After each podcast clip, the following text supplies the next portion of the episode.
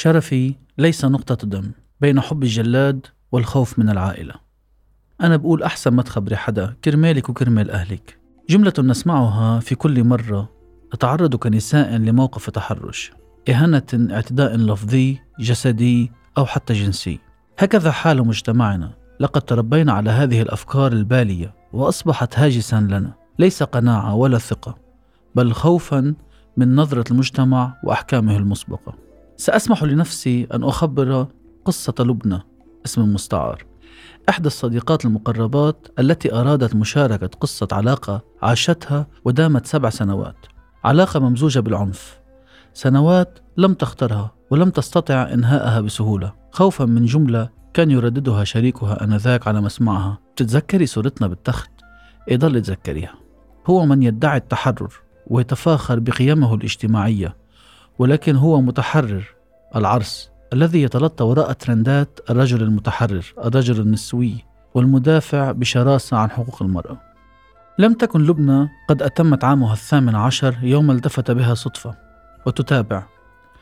لم أكن أعلم أن تلك اللحظة ستليها سبع سنوات يمتزج فيها الحب مع العنف وجميع أنواع الابتزاز. حين أطفأها في وجهي لأول مرة ألمني حرق السيجارة كثيرا ثم تعودت أصبح جسدي النحيل منفضة لإطفاء سجائره.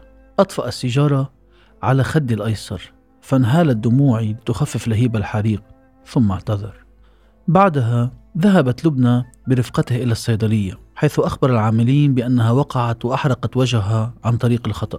ابتسمت لبنى لهم أخذت المرهم أمسك بيدها وعدا إلى البيت سويا. أجبرت لبنى نفسها أن تصدق اعتذاره وتقتنع به. وتضيف فأنا أحبه وهو شربين شوي زيادة. كيف لا أحبه؟ هو نفسه من قررت أن أفقد عذريتي معه. كابنة ثمانية عشر عاما لم أفكر بغير ذلك. مضت الأيام وتطورت أساليب العنف من إطفاء السجائر إلى تسديد الصفعات ثم انتقلا إلى مرحلة حلبة المصارعة. الفرق الوحيد أن فيها لاعب واحد يضرب ويضرب ويضرب ثم يتعب ويتوقف. مثل كل الحلقات في مسلسل العنف تنتهي بالاعتذار والجملة الشهيرة للرجل يعنف امرأة لم أستطع أن أسيطر على نفسي. لم تكن لدي الجرأة للابتعاد عنه تقول لبنى وتواصل. استمريت لثلاث سنوات في دوامة الخوف. أحببت جلادي. حولته إلى سجاني. وأصبحت عند كل صفعة أجد له مبررا جديدا. نعم فقد كنت أخاف التهديدات. إذ قررت الابتعاد سيخبر أهلي عن علاقتنا الجنسية وأنا لا أستطيع تحمل وزر هذا الموقف. نحن عائلة محافظة. الجنس خارج إطار الزواج غير مقبول. العلاقات الجنسية خارج إطار البيت الزوجي خطيئة وطبعا الأهم هو شو رح يقولوا العالم عن بنتهم قررت لبنى أن تتعايش مع فكرة أنه يحبها ولكنه لا يستطيع السيطرة على ردات فعله.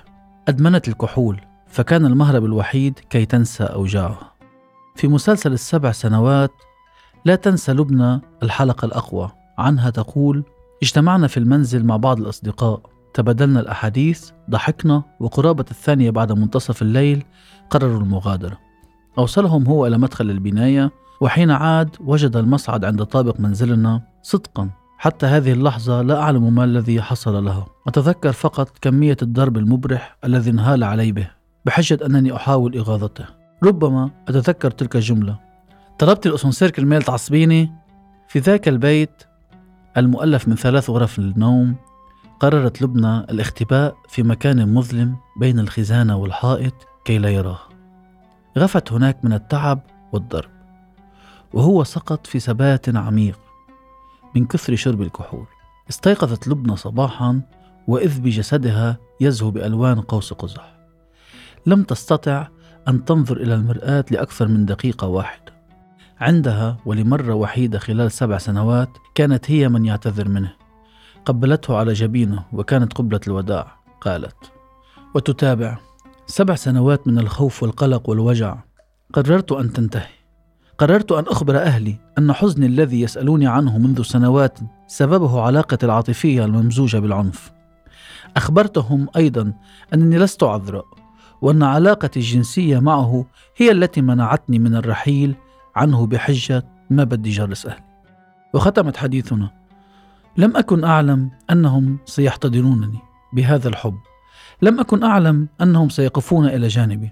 ربما لو علمت بذلك لوفرت على نفسي سنوات من الوجع العذاب.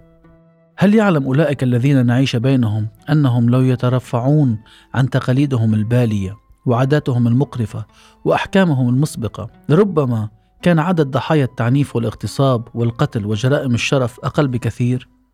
هل يعلم المجتمع الذي نعيش فيه أننا نحن النساء لدينا الحق بالتصرف بجسدنا وطريقة عيشنا؟